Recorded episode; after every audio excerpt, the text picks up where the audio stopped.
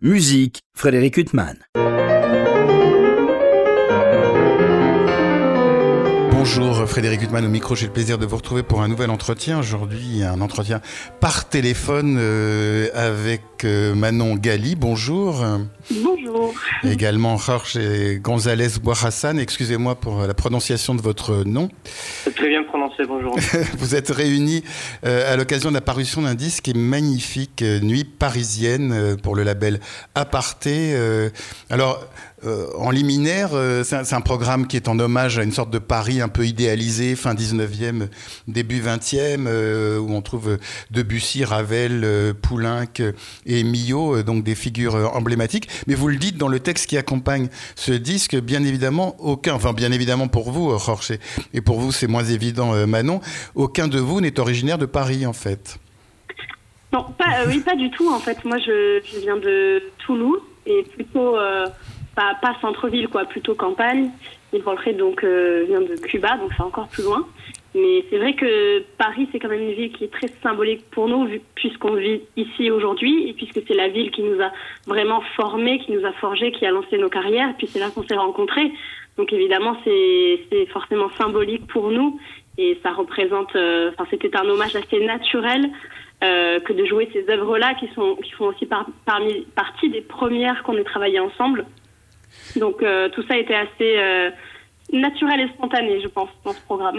Alors, ce disque euh, s'initie par une œuvre de Debussy, euh, Beau euh, avec un arrangement de Yasha Effetz. Il y a trois arrangements de Yasha Effetz sur ce disque, une œuvre de Poulenc, une œuvre de Darius Milhaud et cette œuvre de, de Bussy. Euh, alors c'est une question un peu bateau à vous, euh, Manon Gali, mais alors, euh, Yasha Effetz, quand on parle des violonistes du passé, lui il revient toujours, c'est-à-dire qu'il y a les autres et puis il y a cette figure emblématique. Est-ce que pour vous ça représentait quelque chose en particulier, Yasha Effetz, dans votre ah bah, apprentissage oui, pardon, oui, bah, évidemment, c'est pour tout violoniste, c'est une, une, entité impressionnante et puis c'est une, une source d'inspiration sans limite, ne serait-ce que par sa virtuosité, par son, son caractère, sa, musicalité. On a la chance d'avoir des traces sonores de ses interprétations qui sont extrêmement précieuses. Et puis il a écrit, euh, je sais pas, une cinquantaine, une soixantaine de transcriptions de plein d'œuvres euh, qui sont extrêmement bien faites. Euh, donc évidemment, c'est c'est une source d'inspiration énorme. Et puis en plus de ça, il se trouve qu'en 2021, je crois, j'ai participé au concours international Yasha Haifet oui. Euh, au cours duquel j'ai gagné donc le, le, troisième prix et le prix du public. Donc c'était à Vilnius euh, en Lituanie. Et, euh, et donc au, au, cours de ce concours, on, on, a dû jouer des transcriptions, des choses comme ça. Et c'est à ce moment-là que je me suis rapprochée de cette partie-là, de sa personnalité. Et je pense que c'est ce qui m'a donné envie d'intégrer ça à, à, notre disque par la suite. Donc euh, évidemment, c'était c'était une grande euh, source d'inspiration et ce n'était pas par hasard. Alors, je vous ai connu l'un et l'autre, euh, Georges González Boirassan et Manon Gali, euh, notamment par la parution d'un du trio Zelia. Vous aviez enregistré il y a quelque temps trois premiers trios. Le premier de Shostakovich, le, trio d'Arensky et le premier trio de Mendelssohn. ça signifiait quoi pour vous d'enregistrer ces trois œuvres, dont le trio d'Arensky, qui est absolument merveilleux et qu'on entend malheureusement trop peu, le premier trio de Shostakovich qu'on entend beaucoup moins que le deuxième. Euh, pourquoi vous aviez choisi d'initier votre carrière discographique avec ces, trois œuvres?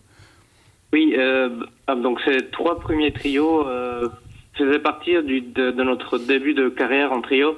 C'était les premières œuvres qu'on a travaillées. C'était, je trouvais très symbolique pour un début, pour un premier disque. Euh, et un début de carrière en trio. Et par exemple, ce premier trio Shostakovich, c'est la première œuvre qu'on a déchiffrée ensemble. Quand on s'est réunis au conservatoire pour voir si ça pouvait marcher, on a déchiffré ce, ce trio. De... voilà. Tout jeune. Et, euh, et d'un autre côté, c'est des œuvres qui, euh, qui nous, euh, je pense, qui montraient différentes facettes de notre personnalité. C'était comme une introduction euh, et, euh, et, on voulait surtout euh, faire découvrir ce trio incroyable de, d'Arinsky qui, comme vous dites, pas assez joué. Euh, c'était un, un, un, des professeurs de l'école russe, un des grands professeurs de l'école russe, professeur de, de, de Euh, voilà, donc c'était euh, c'était vraiment euh, des œuvres qui nous tenaient à cœur et, et je pense que c'était intéressant pour nous aussi de, de mettre en lumière ce, ce trio sublime et pas du tout assez joué à côté d'une œuvre comme le trio de Mendelssohn qui pour le coup est vraiment un tube de oui. répertoire dont on ne se lasse pas. Comment? Dont on ne se lasse pas. Évidemment. voilà. Et c'est tout l'art de, de, pouvoir, de savoir mettre en lumière des œuvres moins jouées en, en les mettant à côté d'œuvres beaucoup plus jouées. Et euh, donc le, premier trio de Shostakovich est, est, aussi pas, pas tant que ça joué, même si quand même un peu plus Karinsky. Mais du coup, ça crée un cocktail qui est, qui est assez explosif, qui est très varié et qui, enfin, qui pour nous est signifié quand même euh, beaucoup. Et je pense aussi, euh, on, on, attribue euh, au romantisme euh, tout de suite, enfin c'est un, un, chrononyme évidemment le romantisme, mais c'est c'est tout de suite on pense à Chopin, à Liszt, mais là on a trois romantismes totalement différents. C'est lui un peu classique de Mendelssohn, puis euh, on ne pense pas, mais Shostakovich très jeune, qui était encore euh, presque très encore romantique. Il avait 17 ans, oui. Oui, et puis euh, le Arinsky aussi. Donc c'est trois façons différentes de, du romantisme. Alors ce trio Zélia, il est formé par vous deux et euh, Maxime Kennesson. Comme euh, beaucoup de trios, vous êtes quoi connus au conservatoire, vous le disiez, euh, et vous êtes connus et reconnus tous les trois comme devant faire de la musique de chambre ensemble. ça s'est passé comment? Bah, en fait, à l'origine, euh, on, on, se connaissait quand même. Euh, je crois que Roger et Maxime se connaissaient depuis assez longtemps, euh, depuis qu'ils qu sont adolescents, depuis 15-16 ans. Moi, je suis arrivée euh, un peu après à Paris. Euh, et j'ai commencé à faire de la musique avec Maxime sans Roger. Donc, on a fait du quatuor avec piano. et voilà, du quatuor avec piano seulement. Et par la suite, Maxime m'a proposé de créer un trio parce qu'on avait tous les deux envie de continuer à jouer ensemble.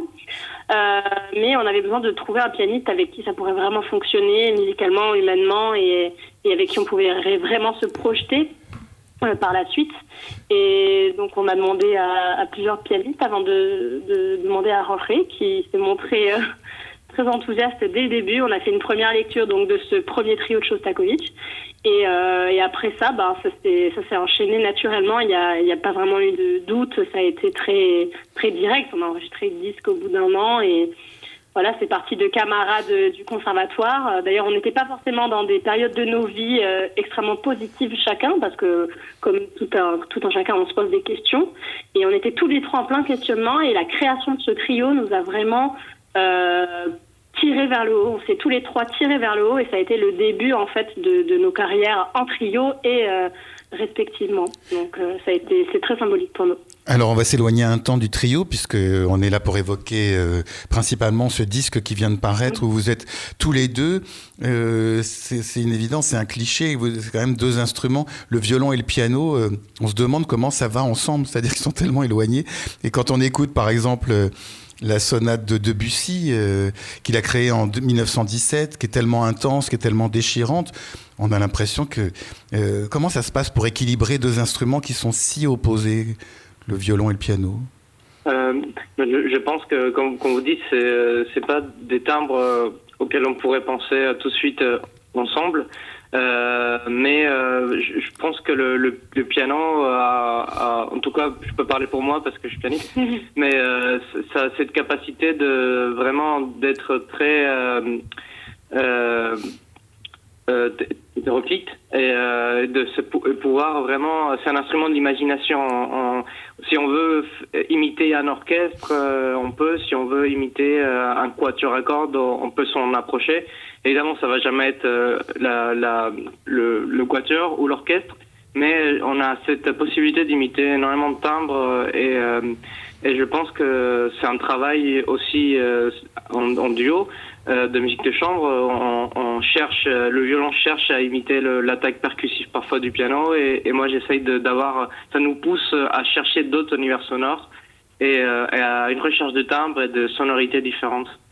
Alors, oui, je pense que, pardon, mais oui, oui. Je, voulais, je voulais juste ajouter que pense que justement, c'est justement dans leur différence qu'ils se complètent euh, très bien ces deux instruments, puisque le violon est un instrument mélodique, le piano est un instrument très harmonique.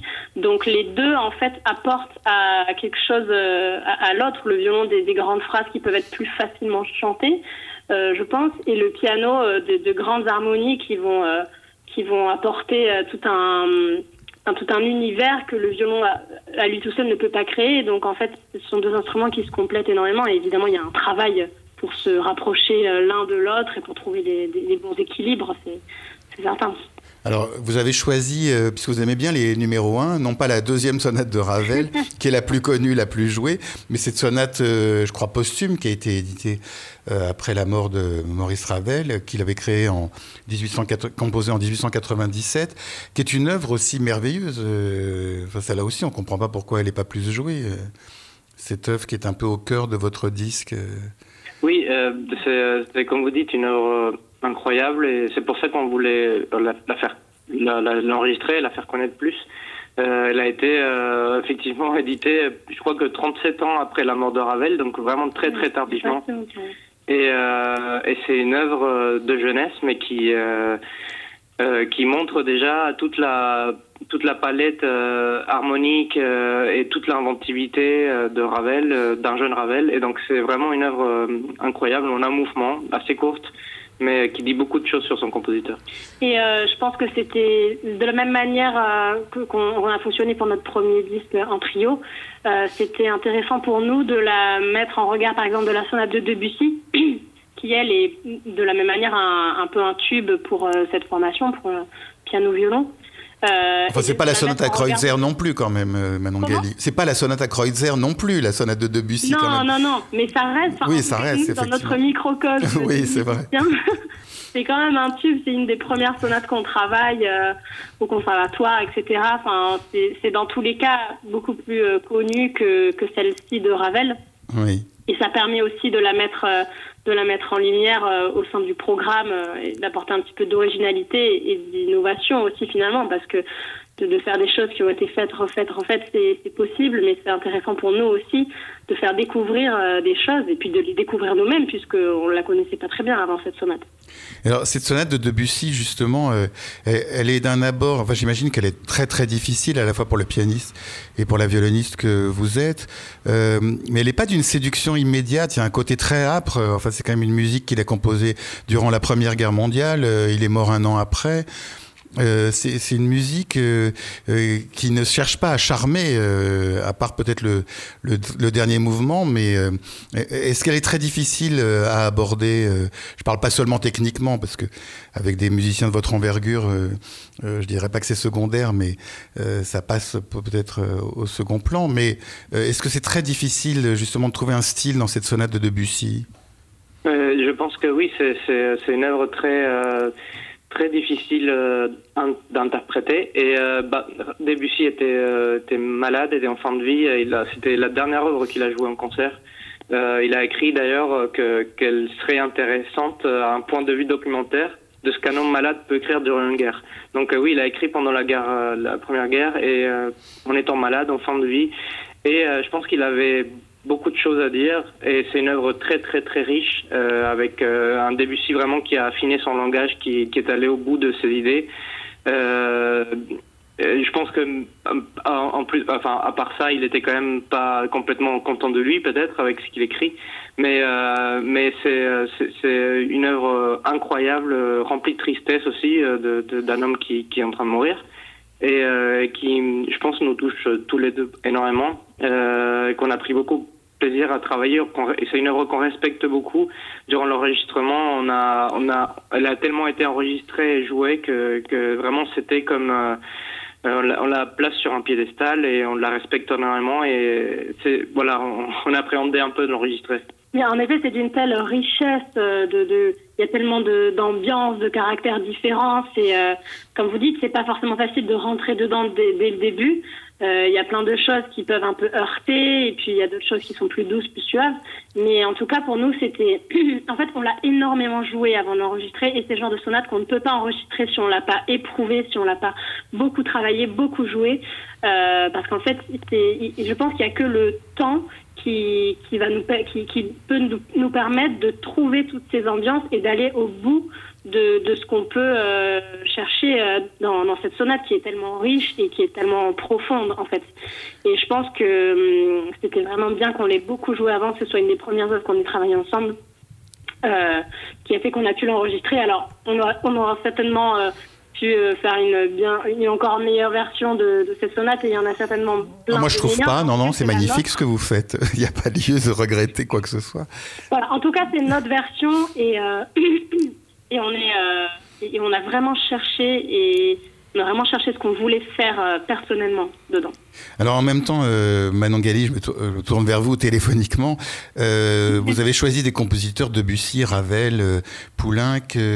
alors pour Millot, je m'interrogeais, qui sont quand même avant tout des pianistes. et en plus, d'ailleurs, vous avez choisi d'enregistrer La pavane pour une infante défunte, originellement écrite pour le piano, transcrite par Louis Fleury. Est-ce que ce sont des œuvres qui violonistiquement, justement, sont, entrent dans vos doigts, ou alors vraiment vous devez lutter avec leur écriture Alors, je vais pas vous mentir, c'est pas des œuvres qui sont forcément euh, simples violonistiquement, à part Debussy et Ravel tombent quand même beaucoup plus sous les doigts. C'est un langage qui est plus violonistique et plus euh, classique en fait. Mais euh, chez, chez Poulenc, c'est assez, c'est très compliqué violonistiquement, mais je pense pianistiquement aussi. Mais à mon avis, violonistiquement un peu plus. Euh, c'est d'ailleurs, euh, enfin, Poulenc n'a jamais voulu écrire pour violon à la base. Hein. C'est, c'est Ginette Neveu qui l'a vraiment poussé, euh, la, la, grande violoniste Ginette Neveu, qui l'a poussé à écrire cette sonate ils étaient très proches et elle voulait absolument qu'il écrive une sonate pour violon et piano et lui-même n'était pas très content de l'écrire. Et, d'ailleurs Ginette a, aussi travaillé euh, avec lui pour essayer de, la rendre euh, euh, jouable on va dire. Il y a encore pas mal de passages dans la sonate où, où on s'arrache les cheveux et ça sortira jamais parfaitement. C'est impossible. Mais, mais, par contre c'est quand même un, un, vrai challenge de la jouer. Et pour le bœuf sur le toit c'est encore une dimension au-dessus et euh, je pense que c'est l'œuvre la plus difficile qui m'a jamais été donnée de, de travailler, sincèrement. Le, le sur le toit donc de Millau qui clôture, euh, ce, qui termine votre disque, donc c'est une œuvre extrêmement difficile alors? Ouais, c'est extrêmement difficile et je pense que tous les violonistes qui, qui l'ont joué euh, pourront euh, en attester, mais c'est euh, c'est vraiment totalement démentiel en fait. Alors musicalement évidemment, c'est pas si difficile dans le sens où où on peut se permettre plein de choses, quoi. Libre cours à toute la folie, toute la, folie, la fureur, le rire, la joie, la tristesse, toutes les émotions qui peuvent nous animer, c'est libre cours, quoi. On, fait, peut faire euh, tout et n'importe je dis pas tout et n'importe quoi, mais beaucoup de choses dans, cette œuvre et vraiment s'amuser. Par contre, d'un point de vue purement technique, c'est vraiment un grand challenge un grand challenge et c'est aussi pour ça que je voulais l'enregistrer parce que moi ça m'a poussé dans, des retranchements pas possibles euh, qui sont intéressants pour euh, pour un musicien et que moi j'aime beaucoup être dans des situations comme ça où de chercher des de chercher comment euh, s'extirper de, de, certaines situations de certains problèmes techniques. C'est très intéressant et puis ça donne je pense que la partie pia piano n'est pas non plus facile du tout puisque à la base c'est écrit pour orchestre mais c'est quand même Millau qui l'a qui l'a transcrit pour violon et piano, mais euh, ça reste aussi très difficile au piano. Mais enfin, je pense qu'on voit ça comme un peu un sprint euh, d'un bout à l'autre. C'est assez long, en plus, ça dure 17-18 minutes. Mais je pense que quand on termine, on est rincé, on a tout dit, on est, on va se coucher, quoi. Et c'est aussi pour ça que c'était important de terminer le disque avec euh, avec cette pièce. Mais en tout cas, on a adoré. On a adoré travailler ça et, et jouer ça. Mais cette pièce, pour nous, elle est complètement jouissive. Hein. Ça fait bizarre de penser ah oui. que ça vous demande une telle difficulté, Manon Gali, euh, à travailler. Alors pour nous, c'est un bonheur total euh, quand on écoute euh, cette cinéma fantasy d'après le bœuf sur bah, le toit. Évidemment, sur le moment, quand on l'a vraiment bien travaillé, euh, il, il, reste des choses très difficiles, mais je dirais que c'est presque dans la difficulté que des fois on trouve de la jouissance, comme vous dites. C'est pareil, c'est des fois tellement difficile qu'on en rigole, en fait, et que même en jouant, c'est l'éclate, quoi. Alors, je vais me tourner vers vous, euh, Georges González Boirassan, puisque vous êtes né à Cuba, vous êtes venu à 15 ans euh, en France. Cette musique française, euh, Ravel, Debussy, Poulenc, euh, Millot, vous en aviez une connaissance avant d'arriver et d'étudier en France, notamment aux côtés de personnes comme Hortense Cartier-Bresson et d'autres grands musiciens. C'était une musique qu'on vous avait apprise ou alors ça a été une découverte euh, oui, j'ai commencé euh, commencé mes études à, Cuba et ma une de mes grandes professeurs euh, à La Havane qui s'appelait Terhita Junco a travaillé à Paris et au conservatoire Tchaïkovski aussi à Moscou. Et donc elle c'est elle qui m'a fait travailler des œuvres françaises pour la première fois et qui m'a en fait qui m'a légué un peu cette culture du son euh, donc depuis que j'étais petit quand même, je, rêvais de cette musique et, on me la faisait travailler par quelqu'un en tout cas qui l'avait connue. Euh, et j'ai commencé, je me souviens, avec le Children's Corner de Debussy, puis ensuite Ravel, la sonatine, des choses comme ça. J'ai commencé à Cuba, évidemment, mais, mais je dirais que c'est... Je sens pas que ça soit une musique qui m'est étrangère c'est une musique très universelle euh, et qu'on soit, peu importe de, de, quel pays on vient, c'est une musique qui peut nous toucher. Euh, donc dans ce sens-là, je, je, sens que je peux me l'approprier. C'est un langage qui, qui ne m'est pas complètement étranger. Aussi par les influences de ces, compositeurs dans, dans, leur musique. Oui, et puis comme dit maintenant, euh, voilà, chaque chaque sonate qu'on a qu'on a joué euh, a des influences. Debussy a des influences orientales, espagnoles, Ravel aussi. Et puis, euh, Poulenc euh, a dédié cette sonate à Federico García Lorca, qui était un poète espagnol assassiné euh, pendant la guerre, civile. Millau, c'est que des thèmes populaires brésiliens, c'est des rythmes brésiliens, c'est quand même une culture assez proche finalement, même si c'est pas le même pays Alors, juste un détour euh, encore euh, avec vous, Jorge González Boirrazon. C'est un disque que j'adore euh, aussi. Là, vous êtes aux côtés d'un grand oboïste, Gabriel Pidou, un disque qui était paru il y a quelque temps pour la Belle Alpha Classique, avec notamment des romances de Schumann. Robert et de Clara Schumann et d'autres compositeurs moins connus. C'était à quelle occasion vous aviez enregistré ce disque qui, est vraiment Là, pour le, enfin, c'est vraiment un disque magnifique avec un autre partenaire euh, qu'une violoniste. Euh, votre rencontre avec Gabriel Pidou, ça s'est passé comment? C'était, euh, c'était vraiment le fruit du hasard. On s'est, on s'est retrouvés dans un, dans le même festival. On a dû jouer des choses ensemble, alors qu'on se connaissait rapidement au conservatoire et puis depuis très longtemps quand même. On n'avait jamais été proches. Et puis je pense que c'était le coup de foudre pour tous les deux. On s'est très bien entendus le courant passait tout de suite. Quoi. On n'avait pas besoin de parler beaucoup, euh, la musique parlait en nous. Et puis euh, et ensuite, on a, on a continué à jouer ensemble parce que ça marchait très bien. Et, euh, et donc, c'est lui, il a, été, il a voulu faire ce disque sur le hautbois romantique et sur le répertoire du hautbois romantique. Et il m'a appelé. moi, j'étais évidemment très heureux de le faire. donc, il voulait vraiment faire un, disque il a, essayé en tout cas de faire un disque euh, de vraiment de musique de chambre, de, d'un répertoire de musique de chambre euh, du hautbois et euh, romantique. Et donc, comme vous dites, il y a les, romances de Clara et de Robert Schumann. Il y a un poème de Nikova qui complètement connu. D'ailleurs, c'est une des œuvres qu'on lui peut lui attribuer. Enfin voilà, c'était plein de belles découvertes aussi pour moi.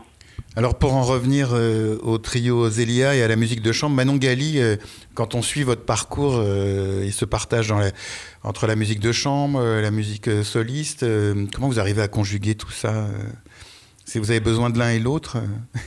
Oui, je pense que ben, tous les trois, on a besoin de, de, de toucher à pas mal de choses pour se sentir bien, pour se sentir entier, pour s'enrichir aussi, parce qu'on on a encore plein de choses à apprendre. Et, euh, je pense que de, se, de ne faire qu'une seule chose, que de l'orchestre, que de la musique de chambre, que de, du, du solo, c'est ben, pas ce qui nous intéresse parce que c'est un peu réducteur, je pense. On a la chance d'être musicien et de pouvoir faire plein de choses. Alors pourquoi s'en priver? Et euh, évidemment, c'est pas tout le temps facile parce que c'est même très difficile de conjuguer tout ça parce que le travail avec un trio euh, constitué, c'est pas le même travail que quand on va jouer un quintet avec des gens qu'on connaît pas et qu'on va répéter une fois et basta. Le travail avec un trio constitué, c'est hum, un travail de longue haleine, c'est un travail qui doit être le plus régulier possible. Euh, et puis voilà, à côté de ça, travailler des concertos, euh, travailler d'autres choses, ça, demande une, une, grande organisation et évidemment ben, beaucoup de travail vais pas vous mentir, on n'a pas une, une vie, euh, on n'a pas beaucoup de vie en fait. Enfin si, on a une vie mais extrêmement musicale quoi pour le moment. Alors, Ça convient très bien, très bien pour le moment. Et ce trio Zélia, euh, oui, comment se, construit son répertoire On parlait de ce premier disque qui était paru avec les premiers trios de Shostakovich, Arensky et Mendelssohn. Vous construisez comment euh, vous, Ce sont les organisateurs qui vous demandent des œuvres C'est vous qui décidez tous les trois d'apprendre telle ou telle œuvre c'est un mélange des deux, mais, euh, mais en tout cas, il y a des œuvres qui nous passionnent et, euh, et quand on a commencé le trio, on avait plein d'idées parce qu'il y avait évidemment plein d'œuvres qu'on a voulu travailler ensemble. Et puis oui, il y a, parfois il y a des, ça peut arriver que des organisateurs ou des concours imposent certaines œuvres, qui était le cas pour par exemple la sonate de Debussy, qui était euh, dont on a fait le concours en sonate avec Manon, le concours de Lyon. Mais je pense que c'est avant tout une volonté de, voilà, de jouer des œuvres qui nous, qui nous inspirent et, qui nous plaisent.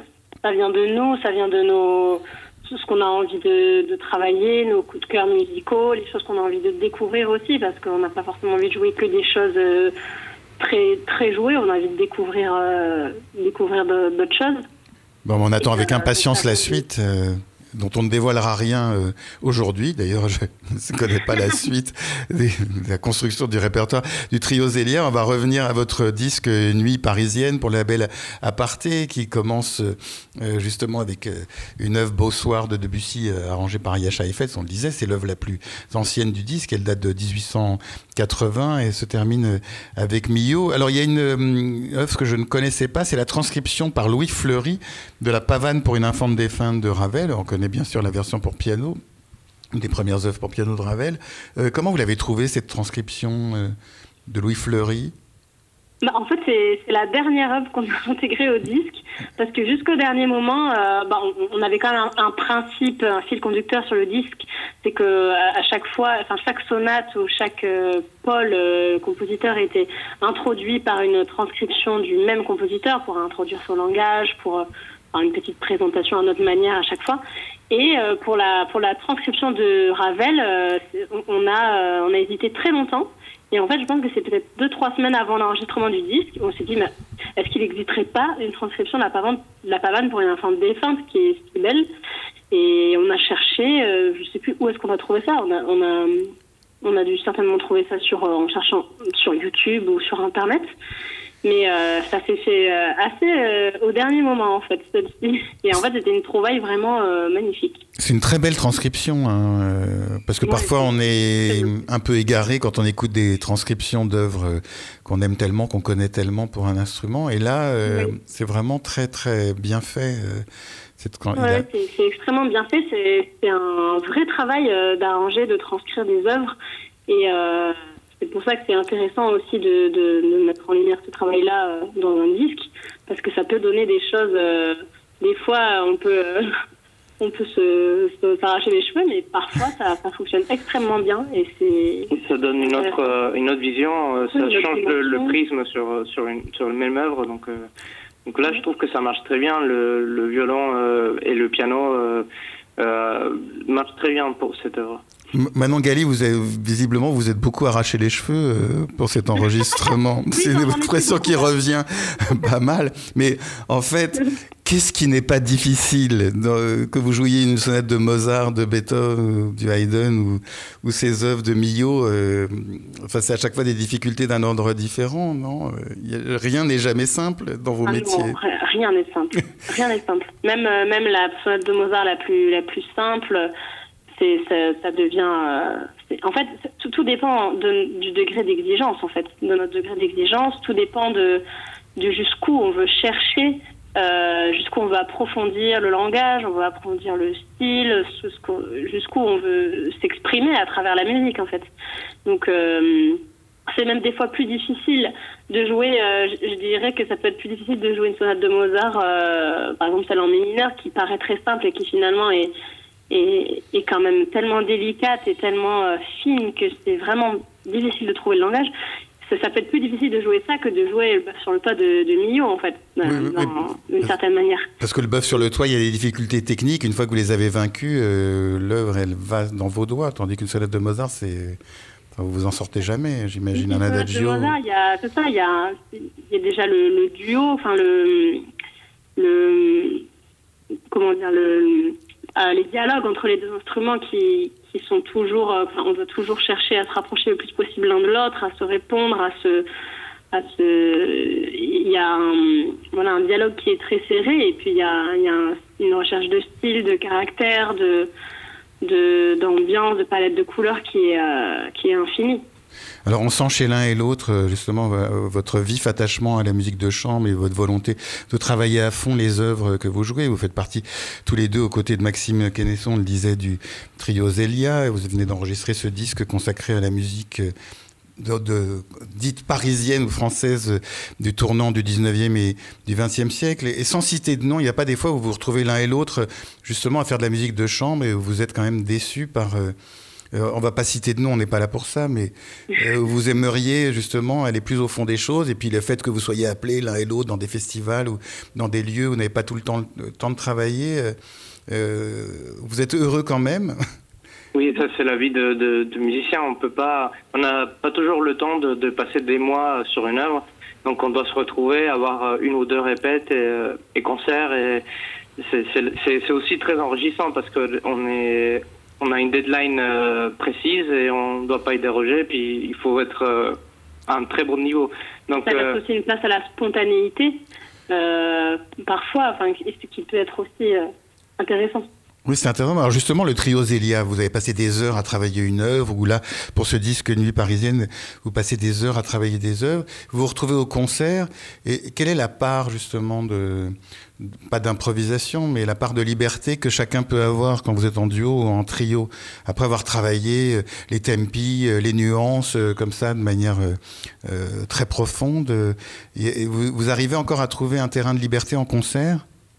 Je pense qu'on a tous les trois des, visions différentes, évidemment, et personnelles. Mais, mais dans l'idéal, je pense qu'il faudrait toujours, il faudrait travailler les, œuvres très en détail et, beaucoup dialoguer sur notre vision. Mais une fois en concert, il faut être comme si on découvrait l'œuvre pour la première fois et comme si on improvisait cette musique comme si on venait de la créer. Et c'est ça qui est incroyable aussi, c'est que chaque fois qu'on joue euh, en concert, euh, je pense qu'on a cette possibilité de, redécouvrir la musique et de la découvrir avec, le public pour, la première fois à nouveau. Bah c'est sur ce propos euh, de l'émotion euh, retrouvée par la liberté euh, après le travail qu'on va se séparer, euh, Georges González Boirazan et Manon Gali. Je rappelle la parution de ce disque absolument magnifique, Nuit parisienne, avec des œuvres euh, souvent parcourues comme la sonate de Debussy, mais qu'on a tellement de bonheur à retrouver, puis des œuvres moins parcourues comme cette première sonate euh, de Ravel, ou même cette sonate de, de Poulain, qui est quand même beaucoup moins connue que les œuvres qu'il a composées pour euh, piano et instruments avant, la sonate pour flûte ou la sonate pour clarinette. Manon Gali, est-ce que c'est une œuvre qui faisait beaucoup partie de votre répertoire avant de la jouer pour ce disque? Alors, euh, bon, je ne dirais pas étonnamment, mais moi j'ai commencé à la travailler assez tôt, enfin assez tôt, euh, quand j'étais en master au, conservatoire au CNSMDP à Paris. Et euh, dès le début, j'avais envie de la travailler, cette sonate, enfin, assez jeune. Donc, euh, c'est pas forcément très courant, mais moi, elle faisait partie de mon répertoire. Euh, elle a fait partie de mon répertoire tôt. Et c'est aussi pour ça que j'avais très envie de l'enregistrer, parce que moi, j'y voyais plein de choses que, que tout le monde n'y voit pas forcément euh, à l'intérieur, mais moi, elle, m'a toujours fascinée. Ça, ben, dès le début. En tout cas, au risque de vous faire rougir, mais on s'en fiche puisque c'est par téléphone euh, et à la radio. Euh, justement, votre interprétation à tous les deux euh, de cette sonate de Poulain, moi, me l'a fait vraiment redécouvrir. Je trouve que c'est une œuvre qui est pas suffisamment euh, assez souvent mise en valeur et votre enregistrement lui rend pleinement justice, du reste comme toutes les œuvres euh, de ce disque Nuit parisienne. Et il me reste à vous remercier infiniment d'avoir été mes invités. Merci, à, merci à vous de nous avoir euh, accueillis. merci. Avoir, euh, donné la parole. C'est un plaisir. Pour illustrer cet entretien avec la violoniste Manon Gali et le pianiste Georges González Boirazan, je vous propose de les écouter interpréter la pavane pour une infante défunte de Maurice Ravel dans une transcription pour violon et piano de Louis Fleury. Elle sera suivie de la première sonate de Maurice Ravel pour violon et piano et du presto de Francis Poulenc dans un arrangement du grand Yasha Heifetz. Je vous souhaite une très belle écoute de ces œuvres et une très bonne fin de soirée sur RCJ.